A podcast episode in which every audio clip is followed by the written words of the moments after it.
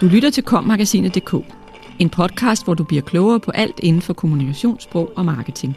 Mit navn er Anne Nim. Denne artikel handler om, at kommunikationsfaget skal have et bedre sprog for etiske do's and don'ts. Artiklen er skrevet af Ina Marie Jacobsen. Kommunikationsfaget skal have et bedre sprog for do's and don'ts. Falk-sagen i februar 2019 vidner om, at dele af kommunikationsbranchen måske bør tage deres arbejdsmetoder op til revision. Samtidig peger cirka halvdelen af kommunikationscheferne i KS og K-forums nye kommunikationschefundersøgelse på, at kommunikationsfaget har etiske udfordringer. Alligevel er det kun cirka lige så mange, 51 procent, der svarer, at de har etiske retningslinjer for kommunikationen på deres arbejdsplads. Kommunikation og Sprog har spurgt et par af de deltagende chefer, hvorfor. Etiske retningslinjer lige med sund fornuft.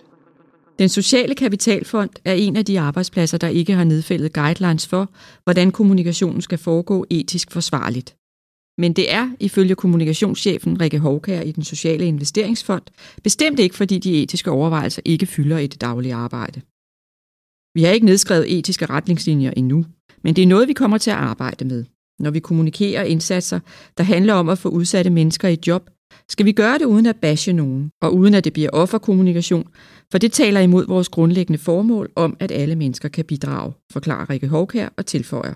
Og så er vi helt grundlæggende nødt til at forholde os til, hvordan vi sikrer gennemsigtighed om det, vi gør, ligesom alle andre virksomheder i øvrigt. Hos Coop Danmark har man en vedtaget kommunikationspolitik, der fungerer som etisk rettesnor. Og den er baseret på almindelig sund fornuft, forklarer informationschef Jens Jul Nielsen. Vi redegør for, hvordan vi kommunikerer eksternt, det vil sige, hvem der udtaler sig, hvordan vi taler om konkurrenterne og hvad vi kan udtale os om. Og jeg synes, det dækker meget godt over, hvad der i vores hverdag er behov for. Vi lyver ikke, vi taler ikke dårligt om vores konkurrenter, og det fremgår af den kommunikationspolitik, som vi har haft i mange år, forklarer Jens Jul Nielsen. Advice havde glemt medicinen. Når man taler om etik i kommunikationsbranchen lige nu, popper sagen om Falk og Advice nok op i de fleste branchehoveder. I slutningen af januar 2019 kom det frem, at Falk blev meldt til bagmandspolitiet for blandt andet at formidle negative historier om den konkurrerende ambulanceudbyder BIOS til presse og medarbejdere. Det kom også frem, at kommunikationsbyrået Advice havde arbejdet sammen med Falk om kampagnen.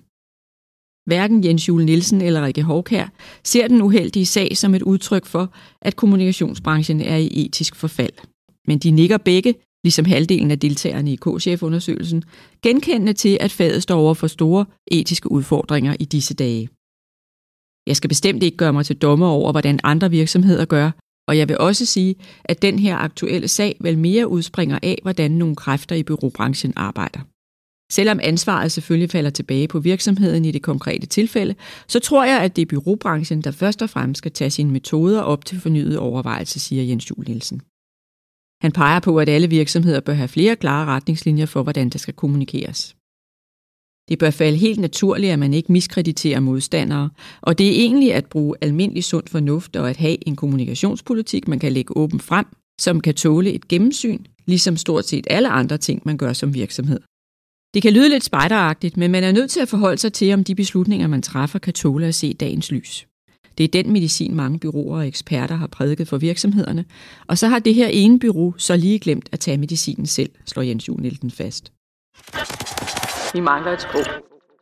Selvom Rikke her også ser Falk-sagen som en enlig svale snarere end et generelt problem, mener hun, at kommunikationsfaget mangler større bevidsthed og klarere sprog i forhold til at tale om de etiske problemstillinger. Jeg oplever, at vi i kommunikationsfaget har en umodenhed i forhold til de etiske overvejelser. Min oplevelse er, at langt de fleste kommunikationsfolk prøver at gøre det på den rigtige måde eller handle etisk korrekt. Men det er ikke noget, der fylder så meget i det daglige. Hvis vi har et tydeligere sprog og en større bevidsthed, så er der også større chance for, at en alarmklokke ringer den dag, man er ved at overskride den usynlige røde linje, forklarer hun. Kommunikationsbranchen vokser og har fået mere magt, og det forpligter, mener Rikke Hovkær. I takt med, at de traditionelle medier skærer ned, at der kommer flere og flere kommunikationsfolk, og at vi kommunikerer så meget via de sociale medier, har vi fået mere magt. Så derfor er vi også nødt til at have den etik, som de publicistiske medier i langt højere grad har indlejret i deres daglige arbejde, siger hun. En levende diskussion om etik i kommunikationsfaget kunne måske endda have afhjulpet falskskandalen, mener hun. Hvis man havde et mere levende sprog for at diskutere do's and don'ts, kunne det være, at kommunikationsfolkene havde været bedre rustet til at tale falk imod og sige, at det der er hverken godt for jeres renommé på sigt eller noget, vi kan bidrage til, for det understøtter ikke et robust samfund, forklarer Rikke her. Smittende Christiansborg-kultur. Ifølge Jens Jule Nielsen skal kommunikationsafdelingerne rundt omkring passe på med ikke at lære for meget af, hvad der sker på gangene på Christiansborg. Jeg tror, det er lidt særligt ved advice-skandalen, at alle de væsentlige involverede kommer fra det politiske system og har arbejdet på Christiansborg. Og det forekommer mig, at metoderne er noget anderledes og mere barske end dem, vi er vant til i virksomhederne. Man kan diskutere, om man sørger på at bruge dem der, men jeg tror ikke, de metoder, man bruger på Christiansborg, er velegnede ude i den virkelige verden, afrunder informationschefen.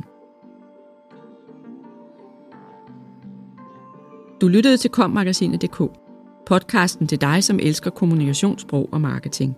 Subscribe, del og lyt med i næste uge. Podcasten er indtalt af Anne Nimb og Ask Lermand, produceret af Mark Justesen Pedersen og udgivet af Kommunikation og Sprog.